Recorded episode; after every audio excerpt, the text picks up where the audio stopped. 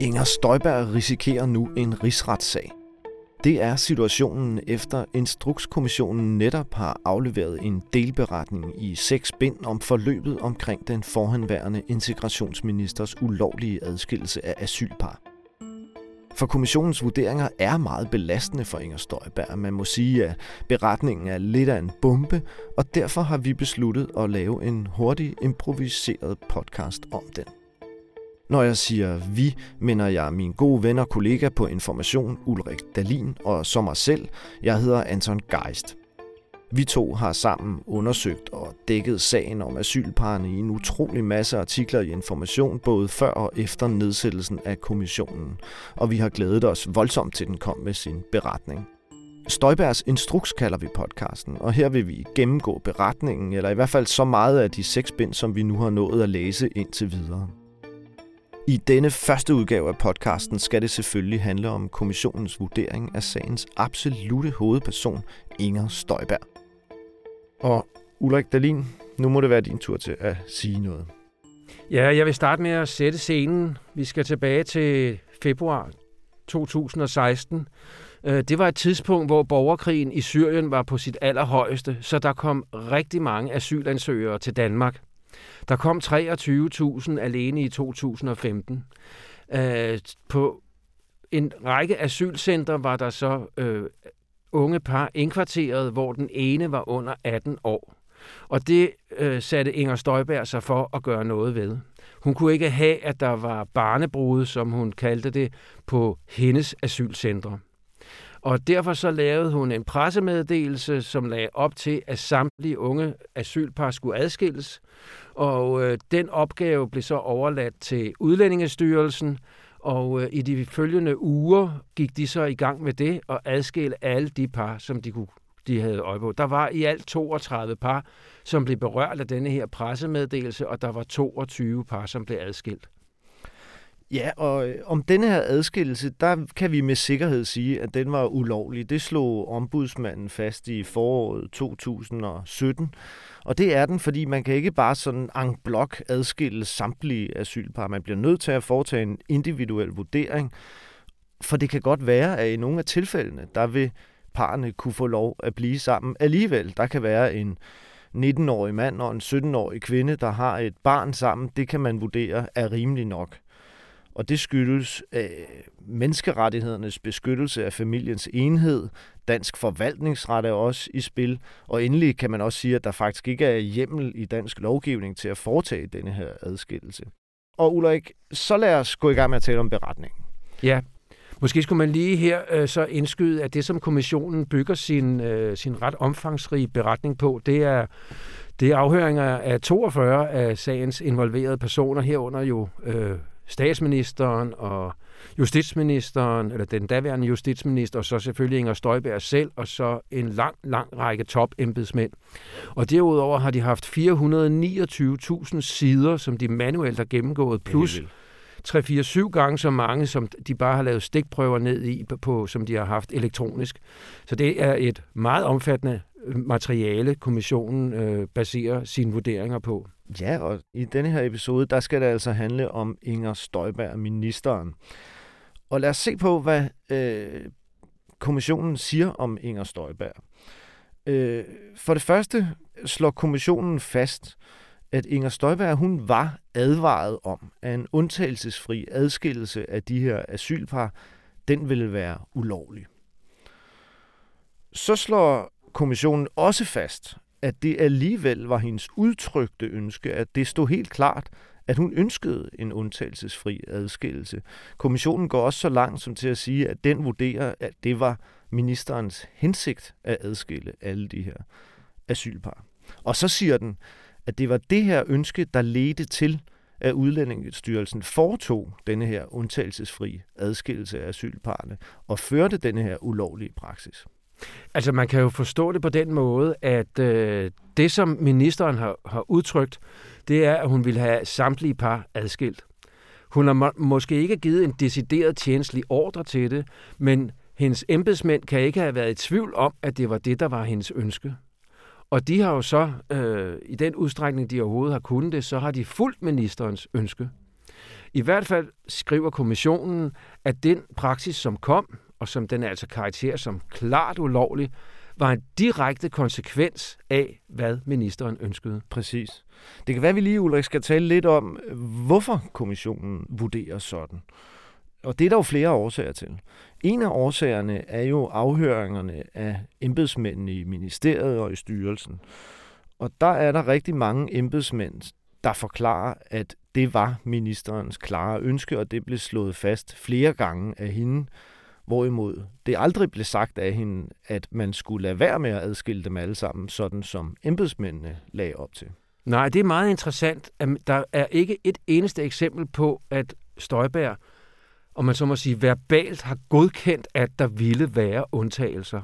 Nej, ikke i øh, drøftelserne med når, embedsmændene. Når hun har, øh, øh, har haft diskussioner med sine embedsmænd om det, så at, at det er hendes forklaring om, at han ligesom har trukket på skulderen og sagt, okay, sådan må det så være. Men hun har ikke direkte positivt sagt, at selvfølgelig skal den praksis, der skal være, den skal være med undtagelser. Nej, tværtimod har hun jo gentagende gange gjort klart, at hun ønskede sig en undtagelsesfri adskillelse, konstaterer kommissionen. Ja, men det gør de jo på baggrund af, at embedsmænd har forklaret, at de helt oppe i, eller fremme ved marts, altså måneden efter, igen og igen havde sammenstød, eller hvad man nu kan kalde det, med ministeren, hvor de måtte sige, jamen det går ikke. Altså, du kan ikke få en ulovlig praksis.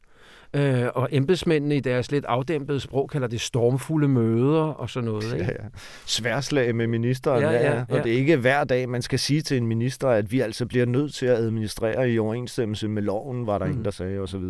Nå, men... Øh, Kommissionen lægger også vægt på andre ting. Øh, de lægger selvfølgelig også vægt på den pressemeddelelse, der faktisk blev udsendt, hvor Inger Støjberg jo havde sørget for, at der ikke var nogen forbehold. Tværtimod stod der, at samtlige par skulle adskilles. Så det er jo ikke forenligt med et ønske om ikke at adskille alle parerne. Det er jo selvfølgelig også væsentligt. Ja, man og kan så, måske lige sige ja. der, at det oprindeligt havde embedsværket jo lavet en pressemeddelelse der åbnede for, at Præcis. der kunne være øh, undtagelser. Men de undtagelser slettede ministeren altså personligt. Ja, af flere omgange blev undtagelserne jo fjernet, og ministerens særlige rådgiver, Mark Thorsen, var også involveret i den proces. Der er blandt andet en mail, hvor en afdelingschef i øh, ministeriet skriver til en kontorchef af Inger Støjberg og Mark Thorsen, ønsker ikke nogen kattelem. Der er ikke noget at gøre ved det, de bliver nødt til, og det ender de jo også med at udsende en undtagelsesfri pressemeddelelse.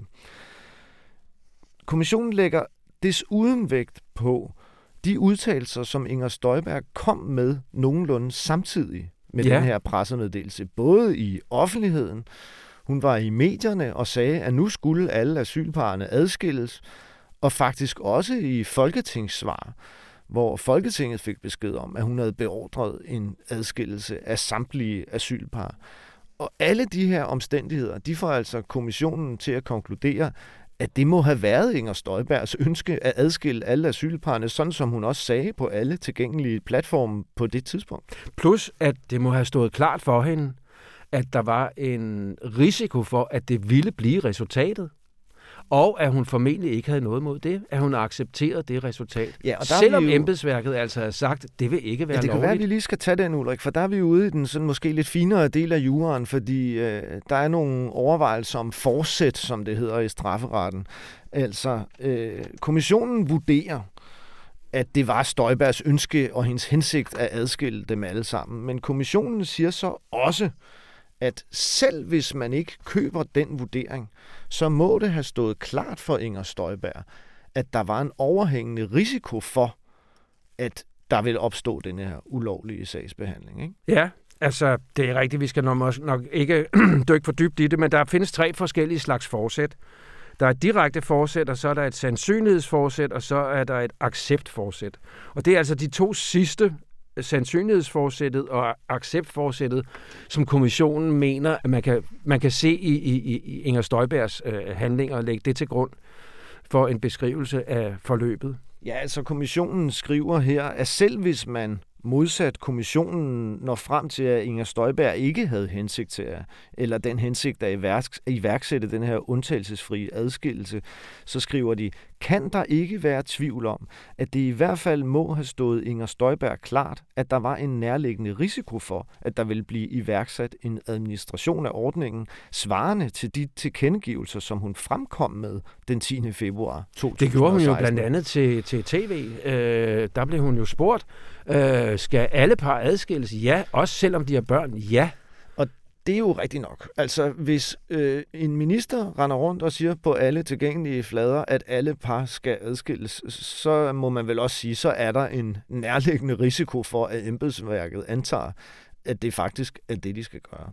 Ja, så meget desto mere som, at det var jo ministerens pressemeddelelse, der blev sendt til Udlændingestyrelsen, og de fik en besked om, men det er det, vi kan komme tilbage til i en senere episode her, mm-hmm. de fik besked om at administrere i forhold til den pressemeddelelse, hvor ministeren jo selv havde fjernet undtagelserne. Ja, og man kan sige, at Inger Støjberg har jo beskrevet, at hun gik meget op i denne her sag, og det var jo ikke noget, Inger Støjberg skred ind over for. Altså, det var jo ikke sådan, at hun så fulgte sagen og kunne se, hov, der opstod noget, som slet ikke var det, hun havde tænkt.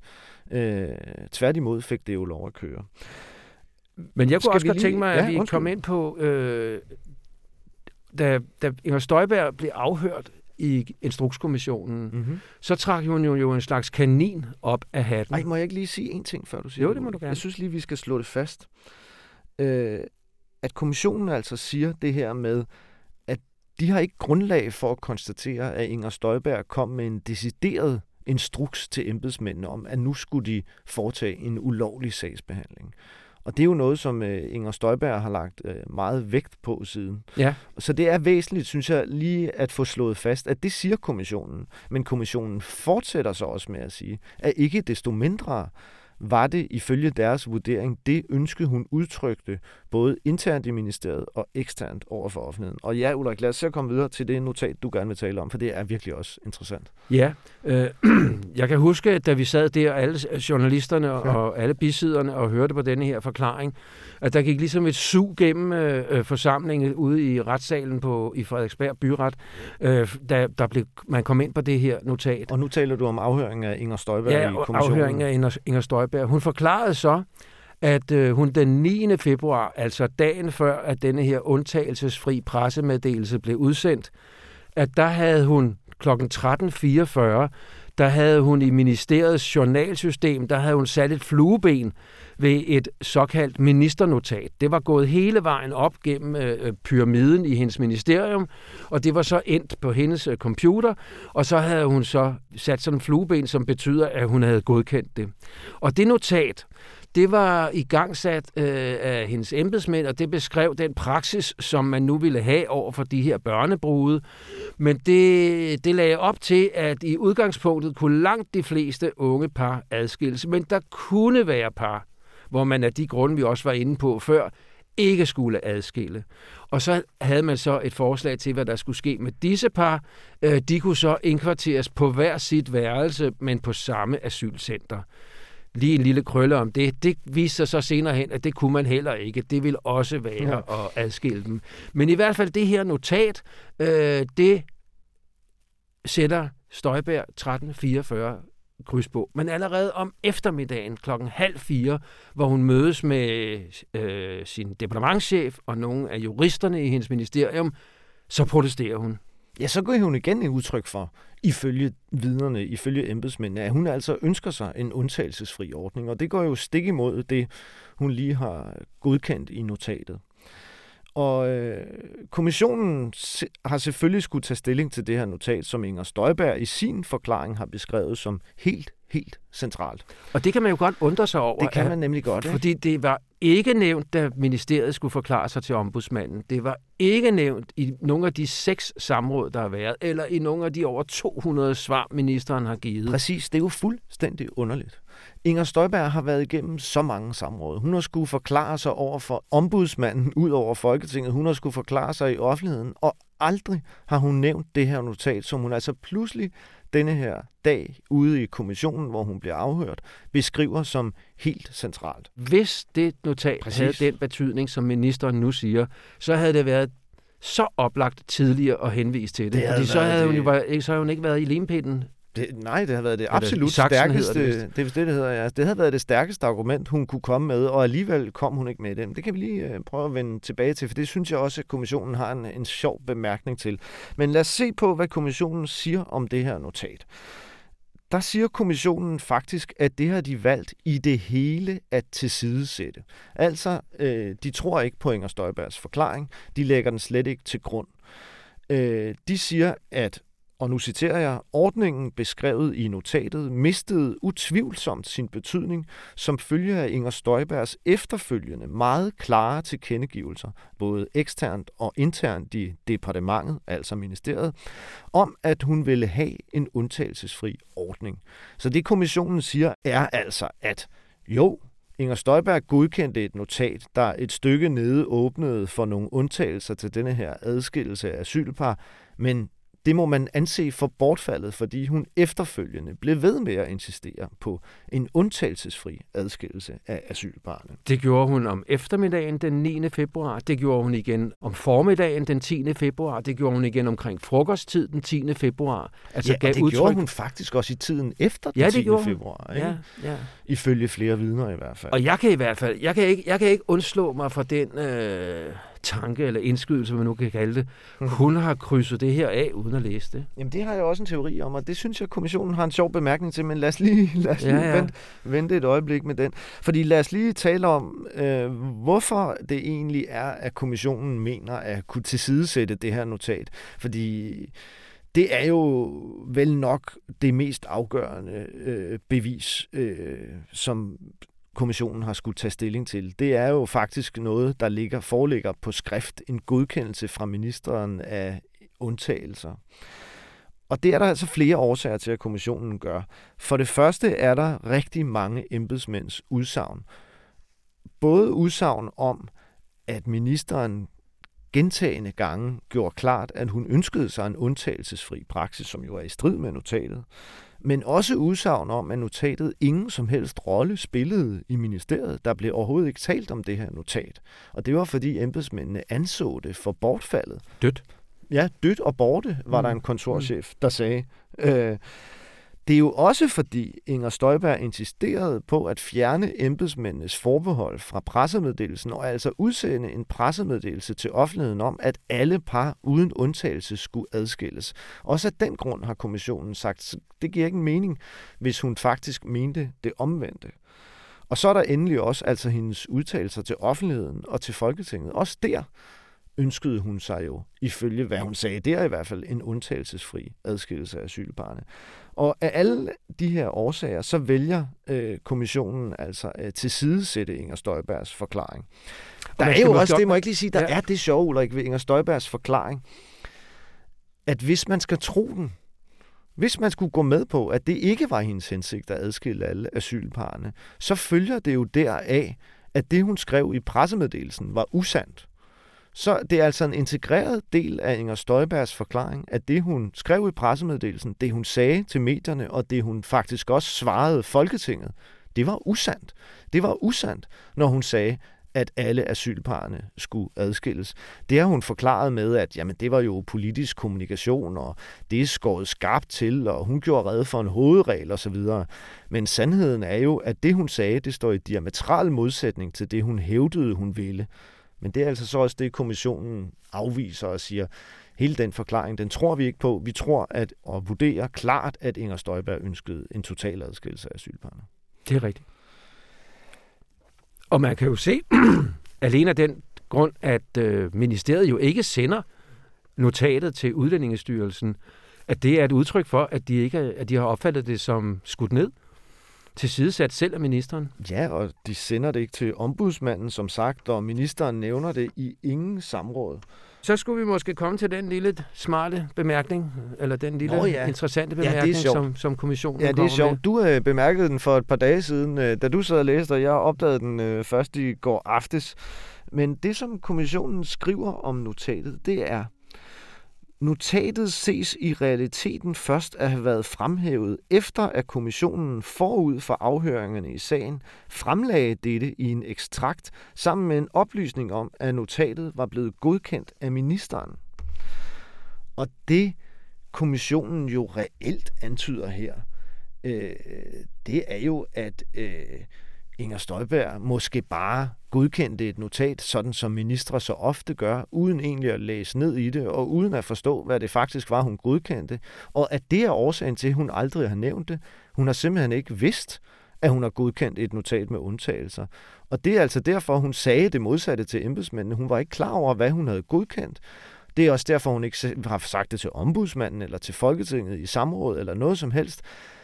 Og det er altså så først, da kommissionen fremlægger notatet og gør opmærksom på, at Inger Støjberg har godkendt det, at hun måske tænker, her er en redningsplanke, og pludselig skifter til den forklaring, som hun ikke er kommet med i de foregående år. Det er selvfølgelig ren spekulation, men jeg synes, kommissionen antyder det kraftigt. Ja.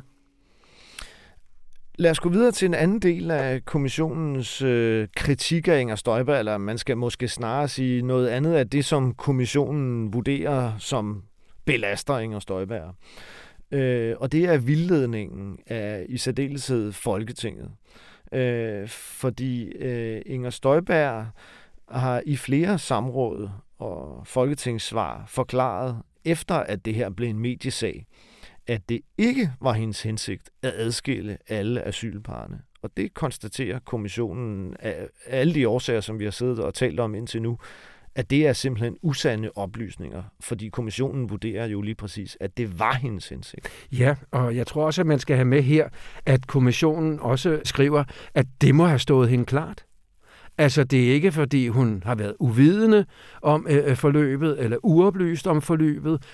Hun har simpelthen sagt noget, som hun vidste ikke var sandt. Og det drejer sig selvfølgelig især om, øh, hvad man fra ministeriets side har sagt til Udlændingestyrelsen.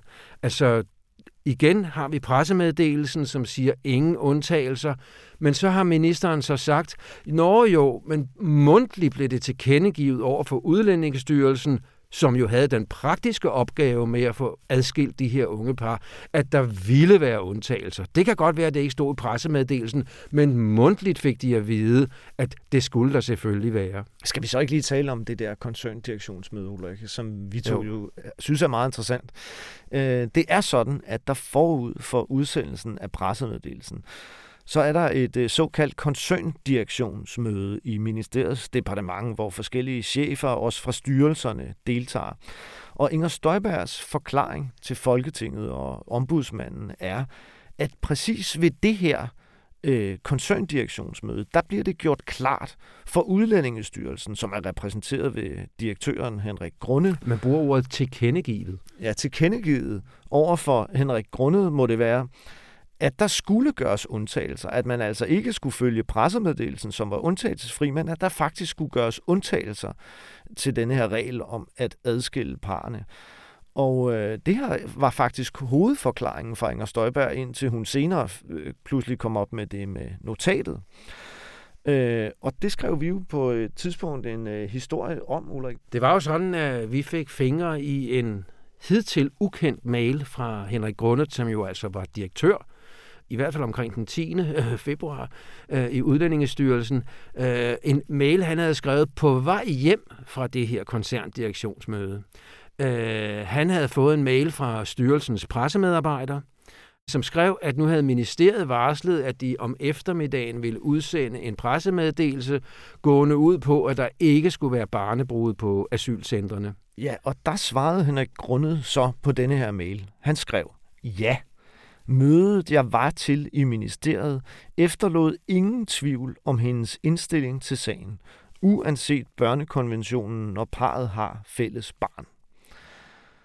Og det er jo svært at forstå anderledes, end at Henrik Grundet også havde forstået mødet sådan, at det var Inger Støjbergs klare indstilling, at alle parerne skulle adskilles, uanset sådan noget som børnekonventionen, og om de havde fælles børn.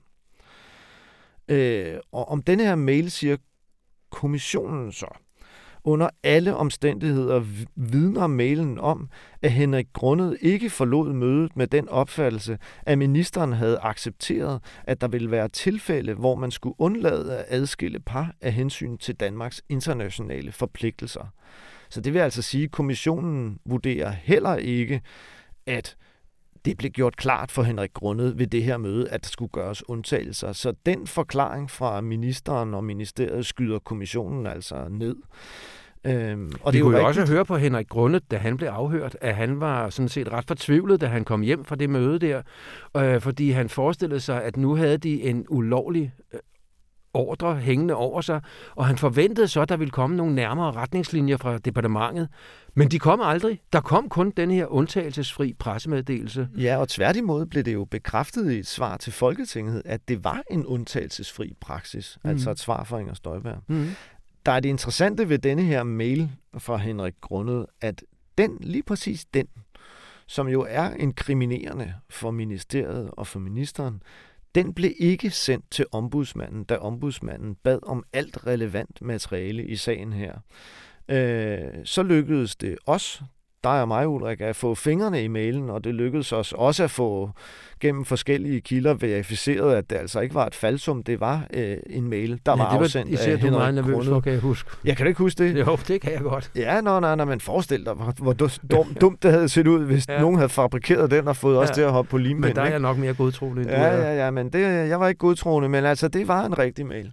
Og vi fik den verificeret af forskellige kilder, og skrev historien om den, og viste den også til ombudsmanden, og det fik sådan set ombudsmanden til at øh, genåbne sagen og øh, kritisere ministeriet kraftigt for ikke at have udleveret denne her mail for ham. Og det er jo interessant, at mailen altså også nu viser sig at have en ret væsentlig betydning for, øh, for kommissionen. Støjbergs forklaringer. Ja, de har jo skiftet over tid, det må man, man sige. sige. Altså, hun har jo senest forklaret sig med, at øh, kommissionen har ikke fundet, øh, at hun har givet en direkte tjenestebefaling om en ulovlig praksis. Det har vi været inde på. Det tilsidesætter kommissionen. Hun har også øh, forklaret... Nej, nej, de tilsidesætter det jo ikke. De anerkender jo, at hun har ikke givet en... Nå, ja, ja. ja, det, ja, ja det, det må men, man sige. Ja. Hun, de anerkender, at hun har ikke givet en instruks om ulovlig sagsbehandling, ja, men, men de siger... Uklart, det er rigtigt. Men, ja. men de siger, hun har givet udtryk for, at hun ønskede en ja. undtagelsesfri adskillelse, og hun var advaret om, at en sådan adskillelse var ulovlig. Ja. Og derefter har hun også øh, argumenteret med, at der var fem par, der ikke blev adskilt. Der kan man gå ind og se på, hvad kommissionen siger. Der, det gælder to par, men ingen af de her, eller der er, der er et langt forløb, som man øh, skal have. Det kører fra den 10. februar og så frem til den 28. april 2016. Efter ombudsmanden første gang er gået ind i sagen, så er det som om, at det hele bliver strammet gevaldigt op. Og man beslutter at tage alle de sager op, man, hvor man har adskilt til fornyet vurdering. Øh, og ingen af de her fem par når at blive adskilt. Ja, så kan man ikke sige, Ulrik, kort sagt, at det billede, der tegner sig, det er, at det altså ikke er Støjbergs fortjeneste, at det ikke er alle parne, der bliver adskilt, men Udlændingestyrelsen, der forsøger at jo, undgå de værste ulovligheder. Det er meget, meget tydeligt. Og ligesom øh, afventer med de par, hvor de mener, det er helt oplagt, at det vil være ulovligt at adskille dem. Så der, grunden til, at ikke alle par bliver adskilt, er altså ikke, at man følger Inger Støjbergs instruks, det er, at man går imod Inger ja. Støjbergs instruks. Ja, det er rigtigt. Men altså, Støjberg har jo helt overordnet vel som sin primære forklaring i denne her sag sagt, at hun gjorde det for pigernes skyld. Altså for de unge kvinders skyld. Hun de har jo kaldt det barnebrudskommissionen og så videre. Og den forklaring øh, synes jeg også er værd lige at øh, hæfte sig lidt ved, fordi øh, det kan man jo nok godt sætte spørgsmålstegn ved. Er det egentlig noget, som har gavnet de her unge kvinder?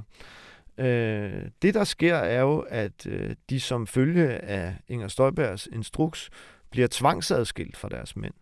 De får ikke mulighed for at sige, om de faktisk ønsker sig at blive sammen med øh, deres mænd. Og hvis vi igen tager eksemplet med den 17-årige pige, der har et barn med en 19-årig mand, og de er måske traumatiseret af, en, af deres oplevelser i Syrien, så kan man jo godt spørge, er det nogen særlig beundringsværdig frihedskamp øh, på kvindens vegne, at man tvangsadskiller hende fra sin mand, som hun har et barn sammen med, øh, frem for at øh, undersøge, om hun faktisk øh, er udsat for tvang, og spørge hende, hvad hun selv vil, og på den baggrund vurdere, om de skal adskilles eller ej.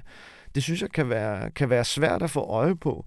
Øh, og på den måde kan man nok godt sætte nogle spørgsmålstegn ved, at Inger Støjberg skulle have gjort det her for kvindernes skyld. Det er jo i hvert fald interessant at se, at samtidig med, at ministeren udadtil forklarer sig med, at hun gør det for pigernes skyld, og de skal have et pusterum, så vælter det ind til Udlændingestyrelsen fra de operatører, Røde Kors og kommuner, som driver de her asylcentre med indberetninger om selvskade og trusler om selvmord og folk, der spærer sig inde på deres værelse, psykiske problemer med de her piger på 17 år, der måske for første gang skal føde et, et barn, og som jo, du selv siger, jo er flygtet fra Syrien og hele vejen herop, øh, i høj grad har brug for, at den øh, person, som øh, øh, den eneste, de kender, nemlig deres mand, deres ægtefælle, er ved deres side. Øh, altså, de får så mange indberetninger om, om advarsler og bekymringsskrivelser og hvad det alt sammen hedder. Ikke? Så jeg synes, det er det er som to forskellige planeter i universet. Altså hendes udtrykte ønske om at gøre noget for pigerne, og så den virkelighed, som operatørerne og udlændingestyrelsen... Ja, og det er jo oplysninger, der kommer op til hende. Ja. Altså, hun får jo undervejs oplysninger om, at der altså foregår øh, det her ude på centrene. Øh, og det har hun så forklaret i kommissionen, at det er ikke noget, hun øh, hæfter sig særligt ved. Og det kan man jo selvfølgelig også undre sig lidt over, hvis, hvis øh, de her unge kvinders velfærd ligger hende øh, sådan på scene. Hmm. Og man skal måske også lige tilføje, at en praksis, hvor man vurderede de enkelte sager, vil jo netop åbne for, at man kunne foretage adskillelser. Det er jo ikke enten adskiller man slet ikke, eller også adskiller man dem alle sammen.